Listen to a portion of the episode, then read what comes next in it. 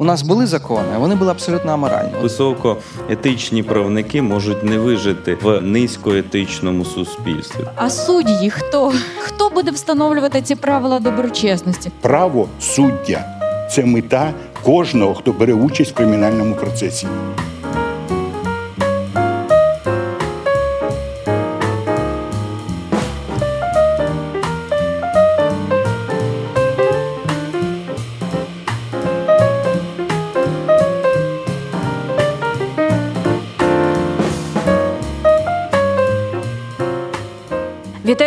Хто шаленіє від кримінальної юстиції, навіть цього шаленого спекотного липня. Це Джасток. З вами Лариса Денисенко. Чи не час поговорити про етику? Сьогодні ми якраз будемо про це говорити.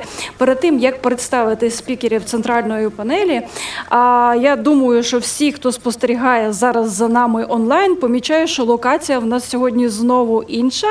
І це гостинний дворик тренінгового центру прокурорів. І я запрошую до слова Володимира Сущенка, юриста, науковця, правника. Стежте за його сторінкою у Фейсбуці.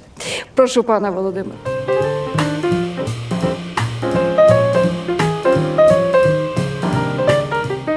Дякую, шановна пані Лариса. Я вітаю всіх. Кримінально-процесуальний закон це певний набір етичних правил, е, виписаних, зобов'язальних правил, але це саме і є професійною етикою учасників кримінального процесу. Тому в результаті е, того, що сутністю є, є це саме спілкування між учасниками процесу, то суспільству безумовно бажано і необхідно бути впевненому в чесності і прозорості цього спілкування, цих відносин. Тому що тільки через чесність і прозорість е, якраз і напрацьовується авторитет е, і правника кожного, і в цілому всієї правничої діяльності. І для того, щоб забезпечити цю чесність і прозорість спілкування в кримінальному, зокрема, процесі, е, треба, треба мати певні цінності.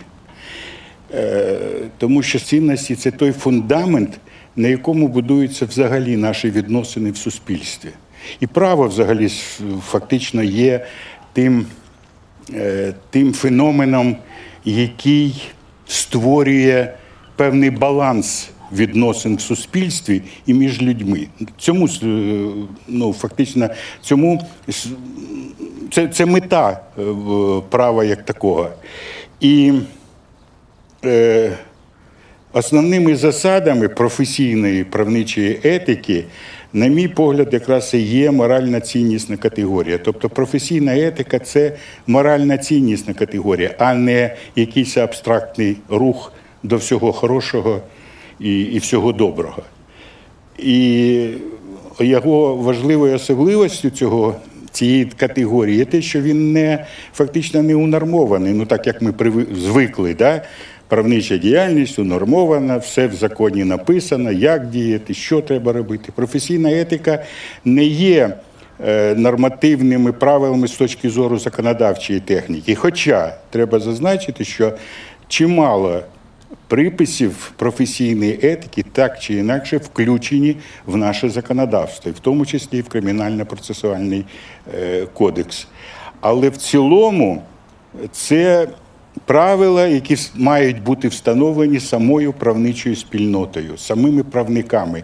І самі правники мають і по-перше, виконувати ці правила, а по-друге, ну, слідкувати за тим, щоб колеги не порушували ці правила. І тому професійна етика це не лише метод покарання порушників етичних правил, а радше спільні правила професійної поведінки. Недаремно правнича спільнота світова в цілому якраз і опікується цим. І це, це важливо знати, знати ці правила, розуміти їх сутність і безумовно виконувати.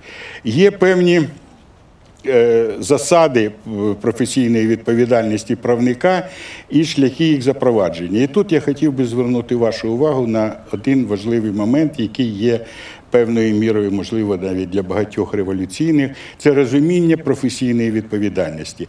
Професійна етика, на мій погляд, є складовою професійної відповідальності. І професійна відповідальність це не покарання, як і будь-яка відповідальність. Це здатність людини надавати відповідь в першу чергу собі, в другу чергу оточенню за свої думки, слова і вчинки.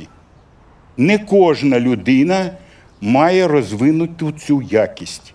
В цьому полягає відповідальність, а не покарання або заохочення. І покарання, і заохочення є лише наслідком цієї відповідальності.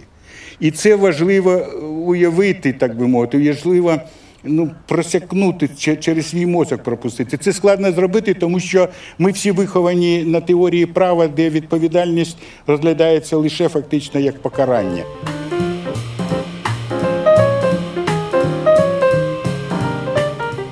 Ну і е, я тут пропоную запровадити як шлях до, до розвитку професійної відповідальності і етики, запровадити обов'язкову навчальну дисципліну з такою самою назвою, яка, до речі, є обов'язковою в усіх практично правничих школах світу. Е, Далі пропонується розробити і запропонувати загальнообов'язкові вимоги і критерії оцінювання рівня професійної. Це дуже складна, але дуже важлива робота, яку треба виконати і для кандидатів в правники, і для тих, хто вже працює правниками.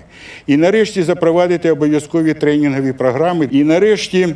Я е, таку записав пропозицію розробити проєкт загального деонтологічного кодексу професійної відповідальності правника. Ну, ідея, в принципі, як на мене, достатньо е, проста за своєю суттю.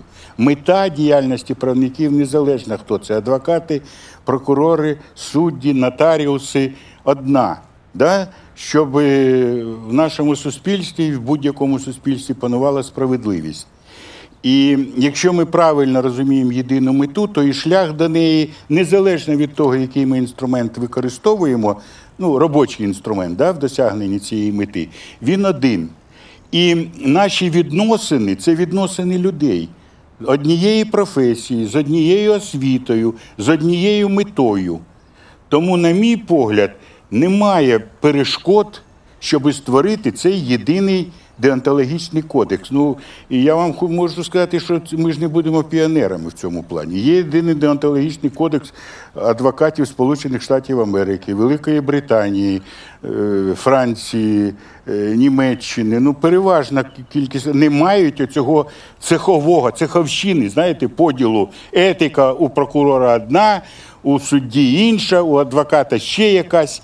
Ні, якщо вона буде єдина, ну, єдина за сутністю, да?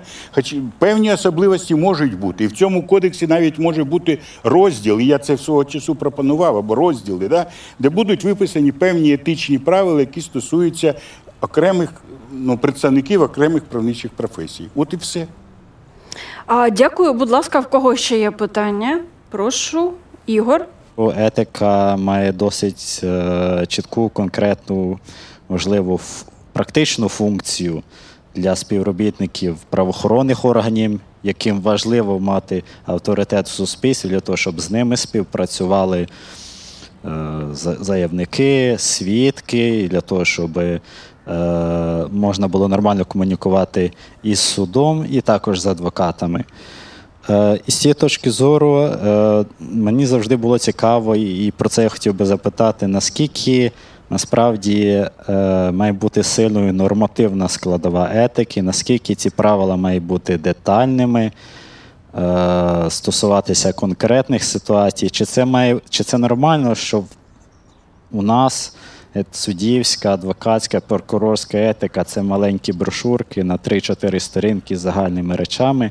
Чи це все-таки має бути досить е, конкретний збір правил, якими можна керуватися в складних ситуаціях?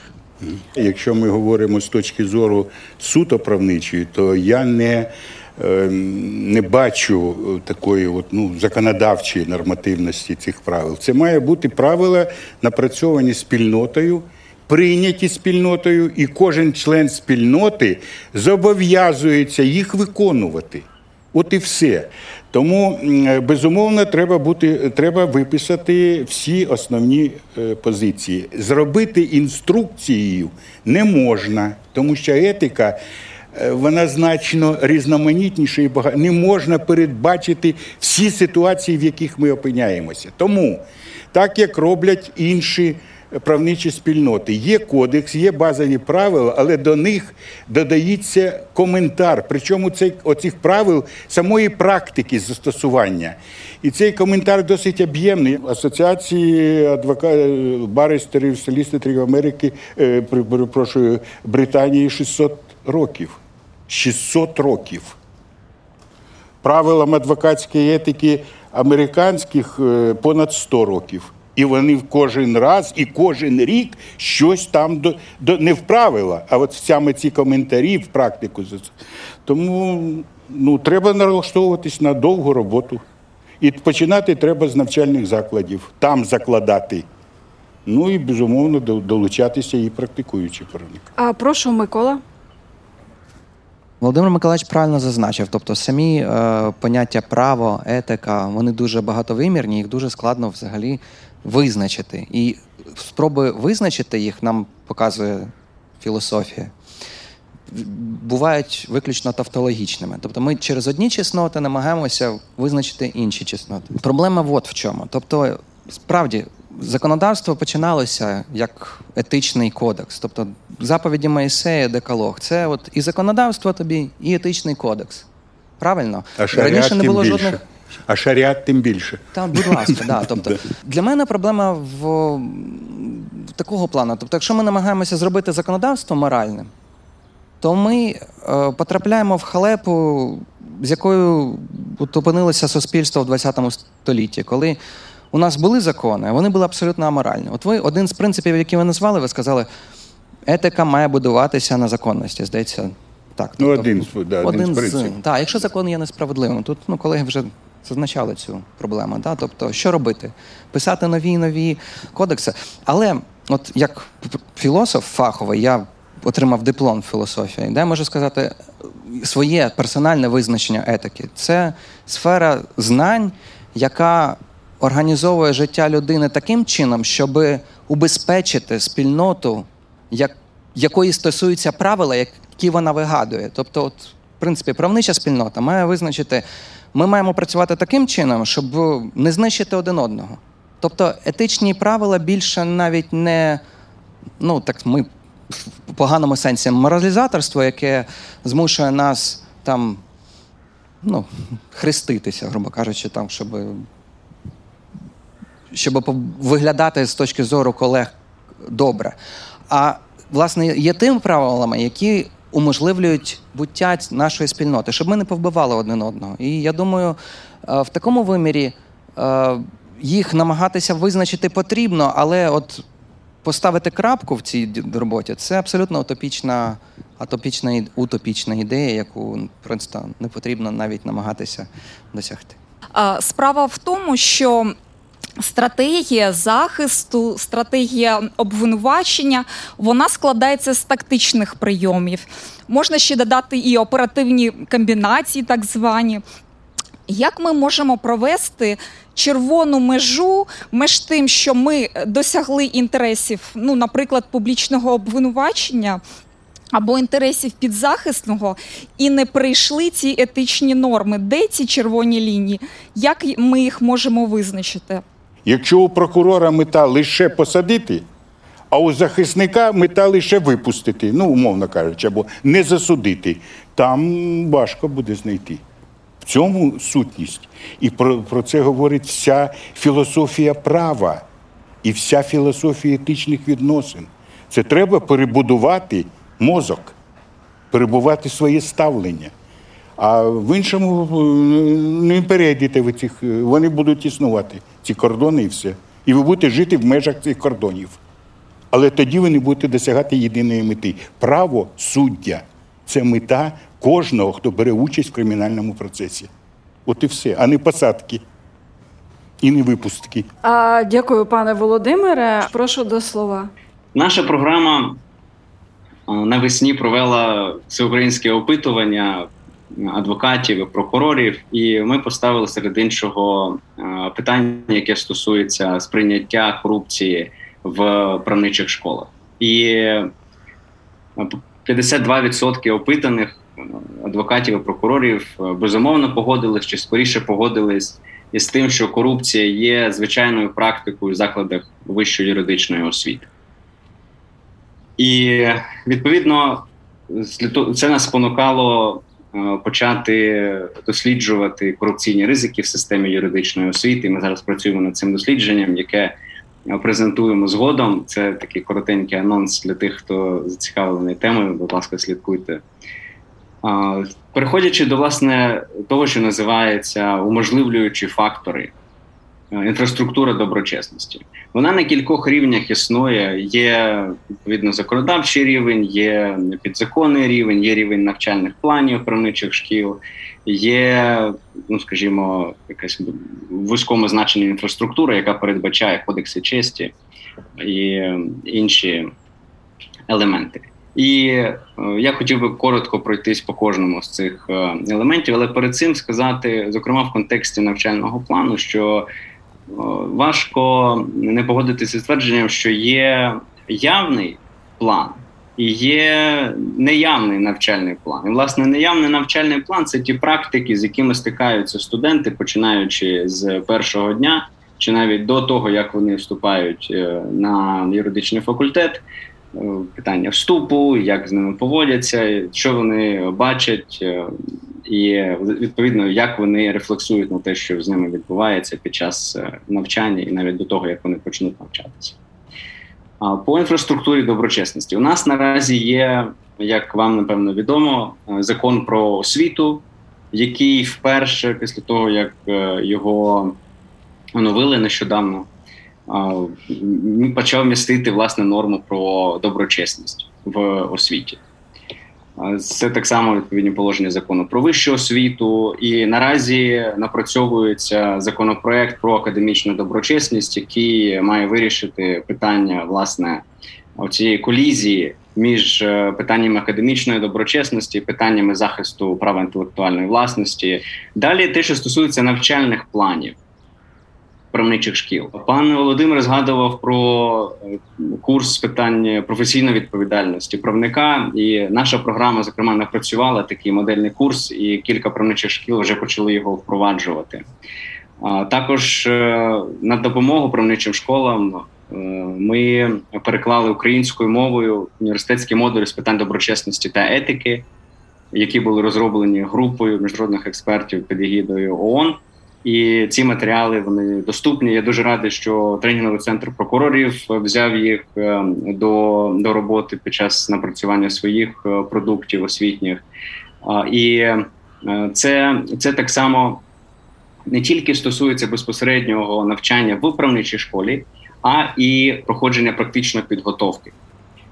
Зокрема, зараз напрацьовується модельна програма проходження практики за певними напрямками освіти, в тому числі і в адвокатурі та прокуратурі. І дуже важливо, щоб під час практики студенти могли безпосередньо доторкнутися до етичних питань, обговорити ці питання із е, керівниками практики, з практикуючими правниками, так щоб цей діалог відбувався. Наші модельні програми це передбачають, і це відповідно відповідальність кожного практикуючого правника, який бере до себе на практику студента, ці засади передавати, показувати на своєму прикладі. Окрім навчальних планів, так само важливе питання іспитів. І наразі розробляється єдиний державний кваліфікаційний іспит при випуску з магістратури. І планується, що принаймні 5% цього іспиту буде приділено питання професійної відповідальності правника, питанням е, власне правничої етики. Кодекси честі в правничих школах це те, що буквально нещодавно почало активно розвиватись, і системи доброчесності навіть в тих правничих школах, які прийняли ці кодекси, не сформовані здебільшого. Тут мається на увазі про функціонуючу етичну комісію, про процедури, правила розслідування е, власне порушень доброчесності, і як власне приймаються рішення, процедури прийняття рішень за результатами проведених е, проведених розслідувань. І на цій ноті я хотів би згадати те, що ми почали тестити власне ці модулі з питань доброчесності та етики. І у співпраці з університетом східної Англії з їхньою школою економіки наразі проводить проводимо поведінкові експерименти, які полягають е, в тому, щоб поставити перед студентами, які пройшли навчання, і тими, хто не пройшли навчання, етичну дилему, і поставити на кону певну винагороду, реальну винагороду, яка буде залежати розмір, якої буде залежати від того, чи етично е, буде надано відповідь, чи не етично, який вибір буде зроблено студентам. І цей експеримент покликаний допомогти зрозуміти, чи навчання з питань доброчесності та етики реально впливає на прийняття рішень студентами, чи не впливає. У нас е, три групи: ті, які пройшли навчання, ті, які не пройшли навчання і є правниками, студентами, і третя група ті, які не пройшли навчання і не є студентами, правниками. Тобто буде дуже цікаво подивитися, які результати, чи є різниця, і яка, е, якщо вона є. Тому знову ж таки слідкуйте, будемо презентувати це дослідження, результати його найближчим часом. І на сам кінець е, надія, про яку я згадував на початку свого виступу. Надія полягає в тому, що все ж таки найближчим часом почнеться така системна робота над розробкою професійних стандартів правничої професії. На жаль, е, таких стандартів наразі не сформовано, коли напрацьовували стандарти освіти, які є частиною інфраструктури доброчесності, оскільки вони передбачають е, питання етики правничої професії і викладання обов'язкове викладання для того, щоб дотримувати стандарту і отримати акредитацію. Разом із тим, ці стандарти вони розроблялись за відсутності професійних стандартів. Дякую, колеги.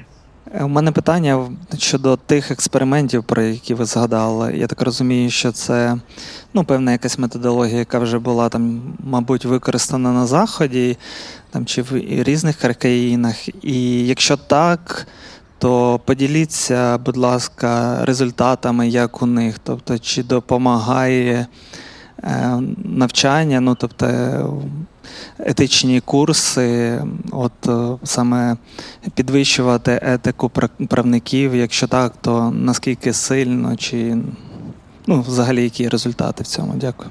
У мене таке питання. Останнім часом е, досить часто ми чуємо е, в правовому полі, в медійному оперування таким поняттям, як доброчесність. А скажіть, будь ласка, як співвідноситься доброчесність та етика? Дякую. От Артем сказав, що ми будемо там встановлювати правила доброчесності, і відповідно, якщо ти не відповідаєш цим правилам доброчесності, е, ти не в нашій пісочниці, тобто ти не підходиш до е, юридичної професії. От ем, скажіть, будь ласка, а судді хто?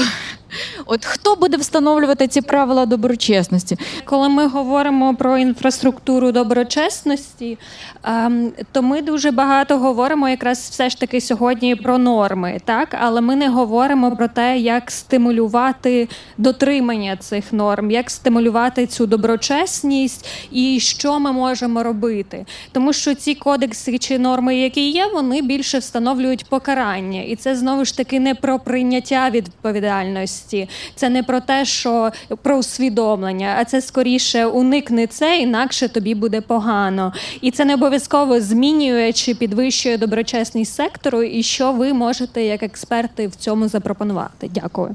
Дякую дуже, колеги. Такі класні запитання. Я задоволенням відповідаю. Запитання від пана Володимира.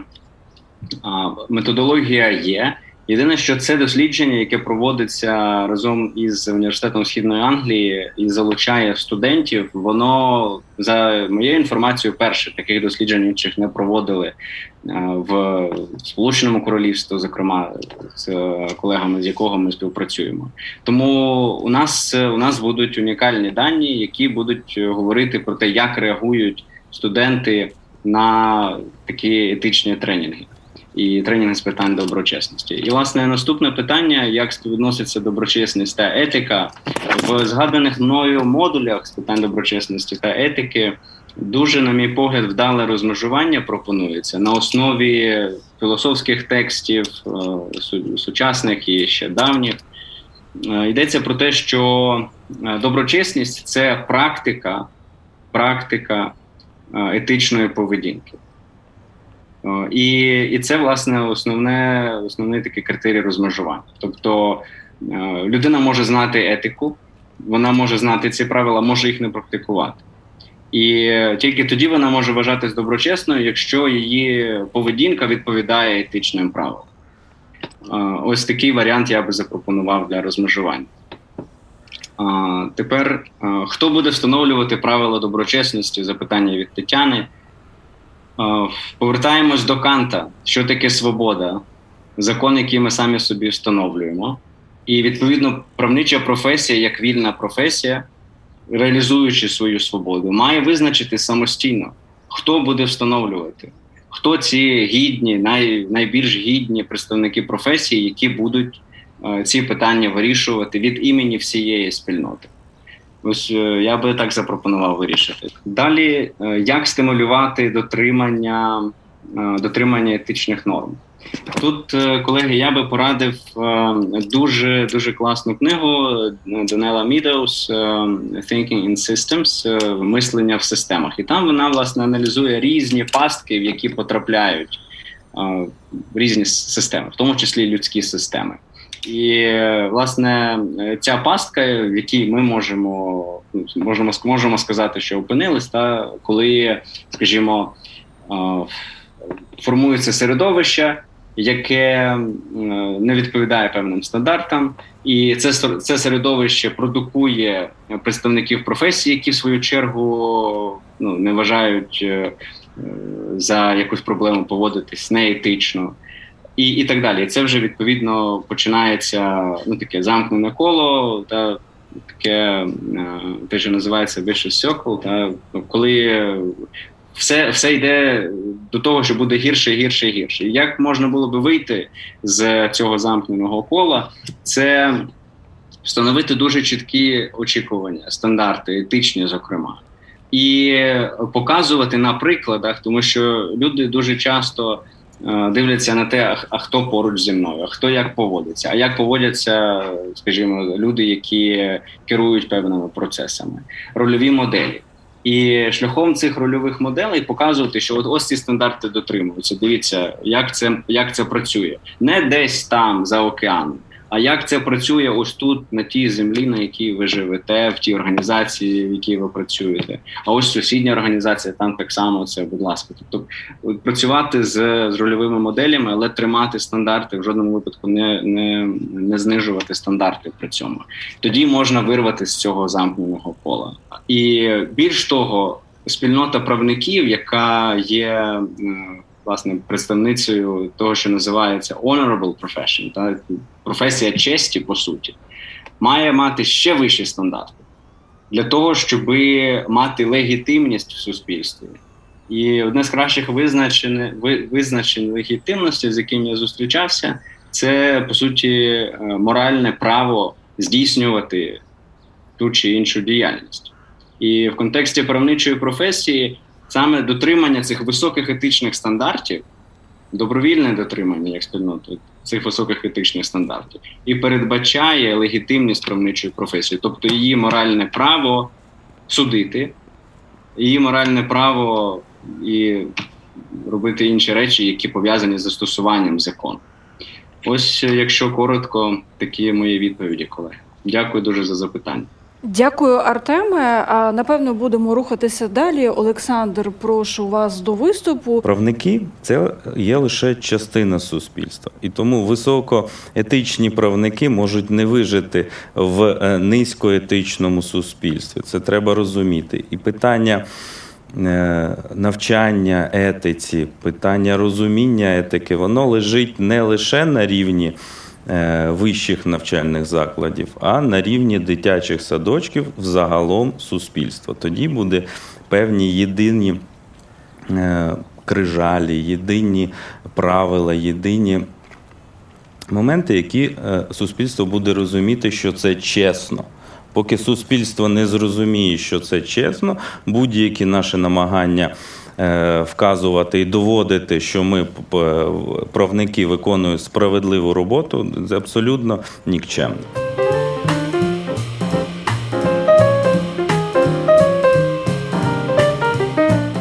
Зупиняючись на тих аспектах і тих прикладів е, етичних правопорушень, я би все ж таки їх класифікував. е, Це моя класифікація на три групи. На слайдах ви їх бачите. Це по суті аморальні поступки, які мають по суті, е, вони е, е, стикаються з адміністративною відповідальністю, з кримінальною відповідальністю. Тобто етичний аспект присутній, але е, він не є. Визначаючим відповідальність. Аналогічна ситуація є з корупційними правопорушеннями. Ми тут вже спілкувалися про неправомірну вигоду, яка може виражатися в інших е, різних аспектах. Е, Щодо е, саме цих етичних правопорушень, які не кодифіковані, ми бачимо в своєї практичної діяльності досить широко має, якщо ми кажемо про слідчого або прокурора під час проведення слідчих дій. Дійсно існують певні проблеми, е, коли не допускають адвоката до проведення обшуку, е, огляду або е, на затримані особи. Це є вже е, сталою ситуація, вона певним чином на даний час виправляється, але факти продовжують існувати. Це є вже таке певне етичне правопорушення. Це є певний вплив на е, особу, яка приймає в слідчих діях саме це, тобто чи затримана особа, чи обшукувана особа, е, для того, щоб досягнути свого е, результату процесуального, який стоїть перед е, прокурором або слідчим. Щодо етичний аспект е, процесуальної поведінки з керівником і незалежність прокурора. Ми, е, я безпосередньо, коли працюючи в різних колективах, е, розумію, що в кожному колективі особа, яка в нього потрапляє, вона також бореться з певною конкуренцією і з певним своїм місцем під, під цим процесуальним і сонцем. Тому в е, і, і на цьому керівники певним чином використовують цю ситуацію задля впливу на керівника, на, на підлеглого працівника задля е, вирішення тих чи інших своїх протиетичних проблем. Причинами. Як я вже зазнавав цих етичних порушень, є, по-перше, е, як я вже сказав, це професійний рівень того чи іншого прокурора або керівника. Далі йде е, авторитет органу, в якому він працює, оскільки ми е, дуже часто стикаємося і стикалися, що органи прокуратури мають досить низький авторитет, і тому будь-які дії, які вчиняє прокуратура в процесі, вона незалежно від професійного рівня учасника конкретного процесу, вона накладає на нього певну печатку. е, Корупційності, невідповідності, некваліфікованості, порушення тих чи інших норм. І певна несправедливість закону е, щодо етичних правил, неунормованість певних правовідносин також е, можна назвати серед причин порушення тих чи інших етичних норм поведінки в правничий процесі з боку е, як то адвоката, як то прокурора, як то суду. Щодо шляхів подолання. Е, Ми вже е, в цій дискусії чітко зрозуміли, що є е, нормотворчий напрямок, ми від нього нікуди не дінемось. Це створення певних е, і публічних інституцій, і нормативних документів, і навчальний напрямок. Щодо інституцій, е, багато ми спілкувалися з того, що є єдині стандарти я, е, юридичної професії. Я підтримую це, але за умови, що буде єдине вікно доступу до юридичної професії. Коли буде єдина ліцензійна діяльність правника на певному етапі, який в подальшому може працювати в адвокатурі, в суді, в прокуратурі, в нотаріаті, якщо ми нотаріат віднесемо до правників, тоді можна говорити, що орган, який видає ліцензії, він буде е, певним чином або з проміжком часу інспектувати е, цю особу на дотримання її е, норм, на дотримання і навчати її, перевіряти її на доброчесність або на ети... дотримання етичних правил, і формувати таким чином е, певну. Кодифіковану прецедентну е, практику. Доброго вечора всім. Юрій Сверба, Національне агентство з питань запобігання корупції. І, власне, я хотів би почати з перефразування відомої фрази, що е, дуже легко бути доброчесним, е, коли ти знаходишся в такому колективі. А як бути в ситуації, коли там умовно ти працюєш в колективі, коли твої колеги, коли твій керівник, ти не сумніваєшся там в доброчесності, ти віриш в ці ідеї, але як е, бути в ситуації, коли ти працюєш і ти е, доброчесний не завдяки, а всупереч? Мені сподобалась е, почата ідея, я би хотів е, поділитися з вами. Е, чому виникають проблеми з етикою? Тому що професійний результат важливіший, чим шлях, яким ми йдемо. Правоохоронна система отримує результат роботи, а захисна гонорари, і тому за результат платять, а не за шлях. І порушують не тільки етику, а й закони часом для того, щоб його отримати. І те питання, яке ми сьогодні підняли, воно дуже важливе. Воно дуже важливе для того, щоб ми могли це виправити. Е, проводячи слідчі дії, я періодично посилаюсь на кодекс етики, і це працює. Тобто порушення зникають. Навіщо нам потрібно е, розуміти правильно етику для того, щоб е, ті моменти, які не регульовані процесом, були урегульовані чимось. Е, ми ростемо в різних сім'ях. Е, етика вона напряму пов'язана з моральністю, яка нам прививається родинами, суспільством, в якому ми ростемо. І ми її по-різному сприймаємо. І в цьому проблема і конфлікти. Якщо це буде десь урегульовано і можна буде на щось посилатися, це більшість проблем зніметь однозначно.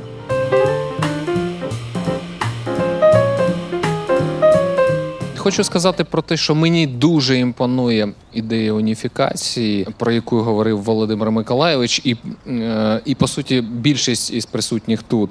Отже, якщо ми застосуємо такий, такий єдиний підхід, єдиний кодекс, єдиний документ, єдине бачення, саме в цьому випадку е, всім учасникам буде зрозуміло, що є етичним, що ні, тому що буде загальна спільна мета е, будь-якої юридичної професії. Потрібно пам'ятати, що закон про вищу освіту передбачає можливість створення незалежних е, власне акредитаційних агенцій, і правнича спільнота, якщо об'єднається, то могла би створити таку незалежну акредитаційну агенцію. І якщо ми будемо говорити про якусь добру практику в Сполучених Штатах, е, вже згадана паном Володимиром е, асоціація американських правників має делеговані повноваження від Міністерства освіти, які вона вже використовує протягом 50 років приблизно акредитовувати правничі школи.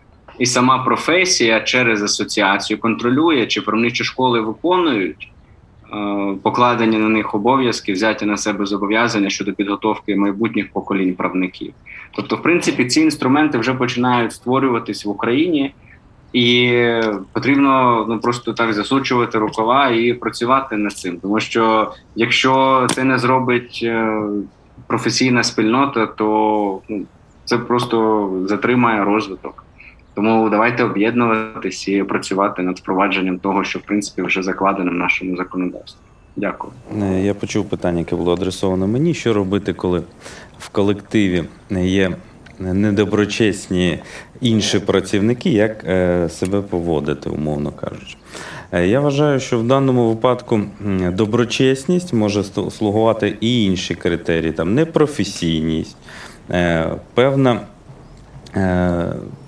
невихованість в колективі. Якщо особа, якій незручно в цім колективі працювати, Е, що вона має зробити? Якщо вона не працює в органі, який виявляє недоброчесних е, е, працівників, то вона змінює свій колектив. Якщо це умова роботи, то він повинен виконувати свої професійні обов'язки і виявляти недоброчесних працівників. Якщо боротися прокурору безпосередньо з колективом. Я вважаю, що це не є його специфіка, і тому він тоді не виконує свої професійні обов'язки, які йому надані Конституцією. Е, щодо єдиного кодексу професійної етики. Продовжу свою е, думку з цього приводу і зазначу, що не так важливо, щоб єдиний кодекс був, була єдина практика, єдиний орган, який надає оцінку неетичної поведінки, оскільки е, за наявності єдиного кодексу судді його будуть читати по-своєму, адвокати по-своєму, прокурори по-своєму. А наявність е, цього єдиного органу воно вже тягне за собою інші питання: питання професій, е, професійної незалежності суду, прокурорів, адвокатів. Наскільки єдиний орган може цим маніпулювати? І, я погоджуюсь і продовжую мисль на тому, що для того, щоб щось зіб... е, забрати, а забрати, наприклад, свою професійну діяльність на певний строк, обмежити. Має е, лише той орган, який тобі надав можливість цією діяльністю займатися. Тому е, на е, аналогію категорії в медичних праців... медичних працівників також є багато. Є хірурги, є терапевти, є окулісти. Тому і правники можуть також поділятися на прокурорів, адвокатів, суддів і інших. Дякую, Олександре. Юрію можу порадити прослухати кращі історії викривацтва від Сергія Деркача. Ми вже їх опублікували. Там дуже багато цінних порад. Насправді, що робити, коли в колективі неетична і недоброчесна атмосфера. Я хотів би сказати, що ми сьогодні якось говоримо більше про рішення. Сразу всі пропонують, що треба робити. Кодекс прийняти, закон про етику. Навчальні програми, да, але це засіб вирішення проблем. Ми взагалі не говоримо про причини неетичної поведінки. Да. Можливо, те, чого було б непогано почати. Чому всередині спільнот професійних допускається і поширеною є неетична поведінка? Скажу більше, вона іноді закріплена, навіть нормативно. І тут я можу навести просто приклад. Да. Є тут, можливо, прокурори камікадзе, які закроють провадження з підозрою. Да. Ну, їх мало. Як правило, після цього вони вже прокурорами не стають. Да? Це, це фактично закріплений стандарт, що не можна закривати. Тобто, ти усвідомлюючи, що людина невинна, ти маєш довести справу до суду і бажано в суд її засунуть, хтось інший там загине під виправдовувальним вироком, але ти будеш уже не ти. І такі норми вони фактично да, цементують неетичні поведінки. Відсутність певних орієнтирів, коли ми, можливо, не знаємо, чи як поступити в тому чи іншому ситуації, то дійсно має бути дуже практичні приклади і відповідно вже. е, Стандарти, на які ми маємо орієнтуватись. Тому я про те, що тут дійсно треба думати про певну систему рішень для того, щоб змінювати поведінку правників. Інакше точково дійсно ми ці проблеми не вирішимо. Лунали такі закиди, що от в сторони захисту своя мета, в прокурора своя мета. Ви знаєте. Е, Я можу оцінити з точки зору і слідчого, і прокурора, і зараз зі сторони захисту. Мета в нас всіх одна, якщо ти нормальний професіонал. У нас мета справедливість і застосування адекватної процедури до кожного учасника кримінального провадження. Те, як прокурор чи адвокат використовують надані йому повноваження, це вже питання е, безпосередньо отих якраз етичних принципів. І способи застосування чи реалізації своїх справ це теж не саме погане, оскільки креативність в діях е, прокурора і креативність в діях адвоката, креативність в діях слідчого, це в межах закону, звичайно. Таким чином народжуються, е, народжуються геніальні прокурори і геніальні е, адвокати. Знову ж таки, не можу не привести приклад Великобританії. Ми сьогодні говорили, що там 600 років досвіду. Так, однозначно. Але е, коли я приїхала з Великобританії, прокурор області перше, що мене спитав: а скажи, точно в них адвокат може бути прокурором, а потім знову стати адвокатом в той самий день? Так, може. І оцей принцип, коли е, ти юрист не поділ, що ти адвокат, ти прокурор, ти слідчий, чи, чи ти суддя. Ти юрист, в тебе висока професія от правника. Чи ти на стороні захисту, чи ти на стороні обвинувачення. Е, немає різниці. Ти в першу чергу захищаєш чиїсь права, або права держави, або права особи.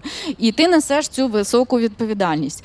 І е, коли прокуратура доручає адвокату захищати, вірніше представляти інтереси держави. е, Обвинувачення в тій чи іншій справі це велика і висока повага до сторони захисту, оскільки адвокат е, визнається, скажімо так, твоя. Не те, що заслуга адвоката, а твоя професійність. Ти от спеціаліст в певній категорії справ. Тебе прокуратура залучає на підтримання державного обвинувачення. Е, королівства там е, в, певній кримінальній в певному кримінальному провадженні. І відповідно, ти, виконавши цей обов'язок, знову стаєш адвокатом в інших кримінальних провадженнях. І коли ти переходиш на іншу сторону зі сторони захисту, з сторони обвинувачення, в тебе навіть не виникає абсолютно ніякої думки е, нагадать тому прокурору, бо ти завтра будеш на його місці, правильно? Або е, от ти себе відчуваєш на іншій стороні. І оцей е, підвожу до е, до того єдиного кодексу деонтологічного. Якраз оце, оці єдині стандарти, єдині принципи, коли і неможливо найважливіше, е, те, що говорив пан Володимир, ми самі повинні їх створити. От не суспільству, а от юридична спільнота, і самі повинні погодитися їх дотримуватися. У нас є цікавий механізм відповідальність за неповагу до суду, дуже широко сформульований склад адмінправопорушення е, в КУПАПі може застосовуватися. Е, проблема з ВАКСом, що ВАКС відсутній відповідній процесуальній частині КУПАПа. Про це подано відповідний законопроект виправити. Інша можливість реагувати на зловживання процесуальна, е, процесуальна відповідальність. Вона є в ЦПК ГПК. Там є, наприклад, якщо подаєш конвеєром позови, то їх можуть залишати без розгляду. В нас в КПК е, в цьому плані велика прогалина. Як приклад, е, якщо особа зловживає право на подання скарги, подає скаргу, не приходить на засідання, то не можна нічого зробити, і судова практика мусила виходити з цього і придумовувати, що це є підстава для залишення без розгляду. Але такі речі, процесуальна е, відповідальність, процесуальні санкції за зловживання. Е, мусили би бути прямо прописані. А прошу, будь ласка, Роман. Мені здається, що це важливо тим, що в будь-якому колективі існує якась етика. Якщо ми діємо не тільки рефлективно, то це означає, що якісь принципи із поведінки завжди слідують в будь-якій організації, в будь-якій спільноті. Етика існує. Вона може нам не подобатись, ми можемо не, не поділяти. Ми можемо подивитися, що є кодекс, а є реальна поведінка, да? але вона є. І тому завдання в чому полягає? В тому, щоб зрозуміти, а яка етика поведінки в цій спільноті існує, що вона в ній не, влаштовує, і яким чином підняти її стандарт. Друге, у нас це має накладатися на процедури. Тобто, це середовище повинно мати дієві процедури, коли ці принципи застосовуються. Якщо їх немає, немає значення, яка там, які там принципи.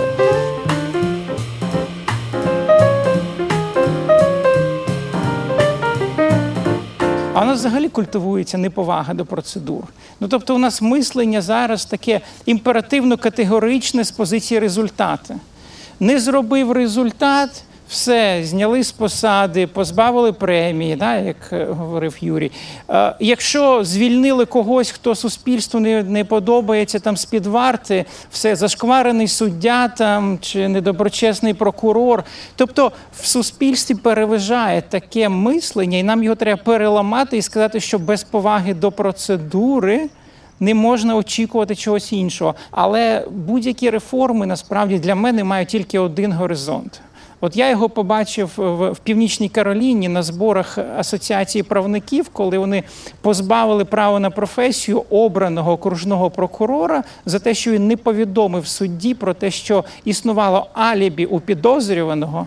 І він за правилами адвокатської етики мав негайно повідомити. Він це відклав на потім після виборів. А у нас дуже багато ситуацій, коли очікується реакція від самоврядування, чи то суддівського, чи то адвокатського.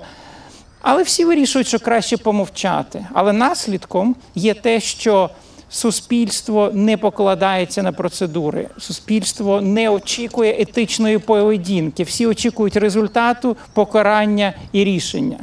Тому ну, це така дуже і дуже глибока еволюція інституцій, суспільної свідомості, освіти, які нам разом треба здолати для того, щоб ну, зрештою вийти на якісь практичні результати поза теоретичною дискусією. Дякую. Почувши цю цікаву дискусію, і мені було приємно почути, що є прибічники моєї ідеї, яку як я кажу, висловив публічно ще в 1998 році.